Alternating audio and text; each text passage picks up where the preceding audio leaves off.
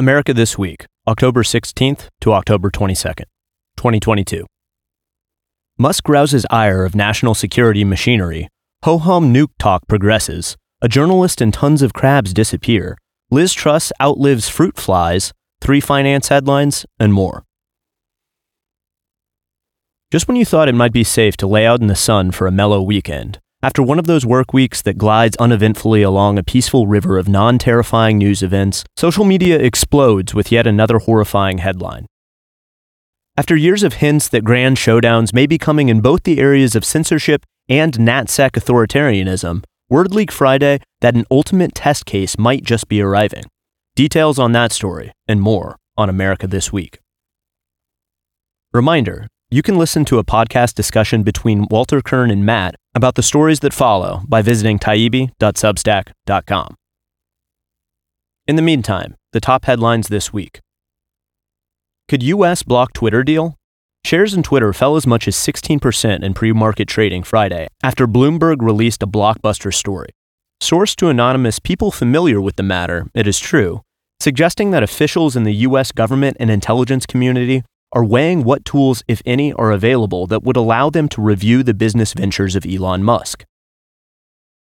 This would include SpaceX and especially Twitter.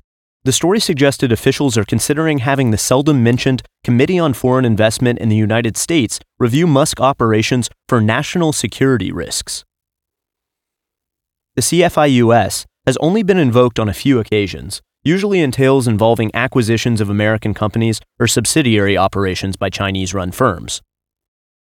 Following CFIUS assessments, Barack Obama issued an executive order in 2016 blocking the Chinese firm Fujian from acquiring the U.S. operations of the German chipmaker Aixtron. While Obama also forced the Chinese to divest from investments in Oregon wind farm projects because of proximity to a naval air station, and George H.W. Bush blocked a sale involving a Seattle based aerospace firm called Mamco. This Musk case would be entirely different, and the idea of inviting a CFIUS review when it otherwise wouldn't have had jurisdiction because of Musk's political opinions. Bloomberg cited what its hyper jingoist sources termed his increasingly Russia friendly stance, which suggests the United States is considering a step that would place all internet speech under national security review. Even the threat of such a move would represent a historic challenge to the First Amendment. The White House as trading opened issued a classic non denial denial, saying we do not know of any such discussions about a CFIUS review, which allowed Twitter's share price to recover, but this story bears very close watching. Defense discussions beyond belief. Days before, Checks Watch, Former UK Prime Minister Liz Truss became an international punchline by resigning before most of the world knew she'd ever ascended to the post. American and British defense officials held hastily arranged meetings in Washington Tuesday, October 18th, that sent pulses racing after leaks.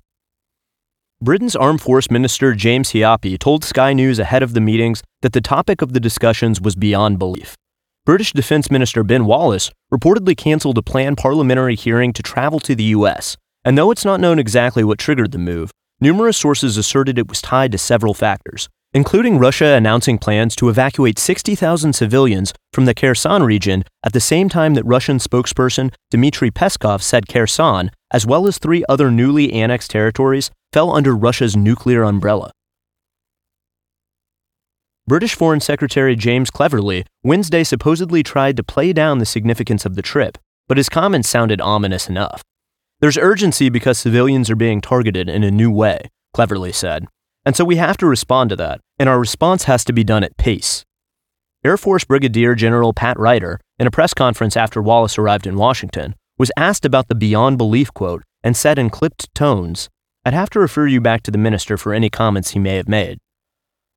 This all came after NATO Secretary General Jens Stoltenberg who is rapidly eclipsing Jerome Powell as the unelected official whose name you most dread hearing in any news report, felt a need to reiterate that the fundamental purpose of NATO's nuclear deterrent is to preserve peace.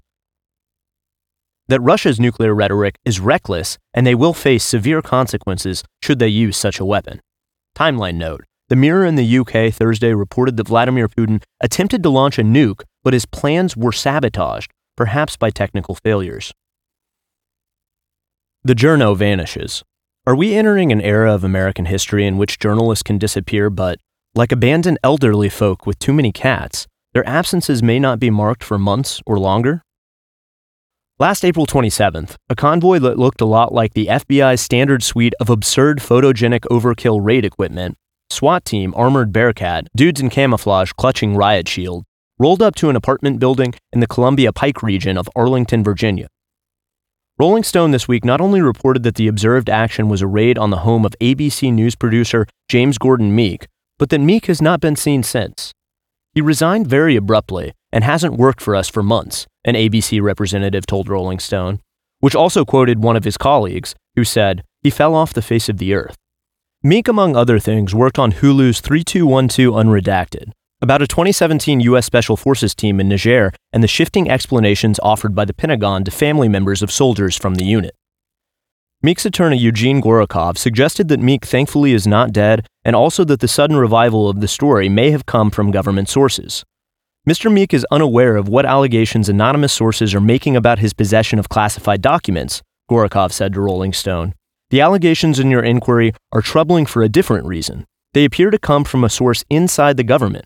It is highly inappropriate and illegal for individuals in the government to leak information about an ongoing investigation. We hope that the DOJ promptly investigates the source of this leak.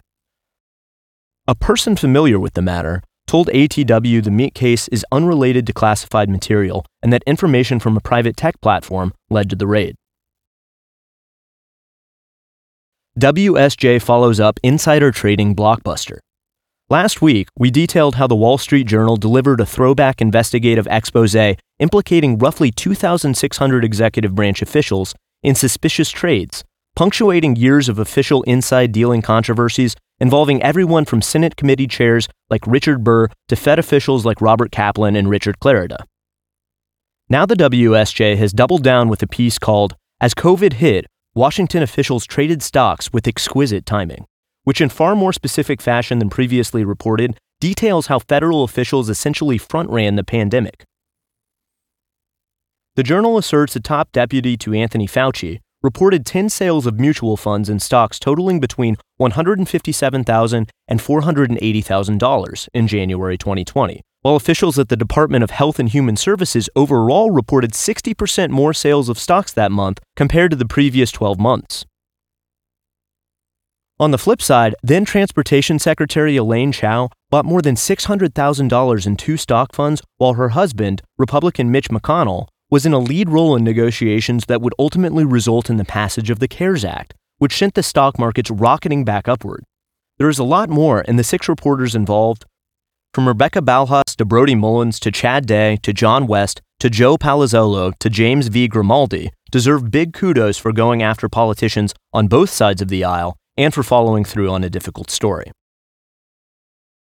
Thanks for listening to the audio version of America This Week.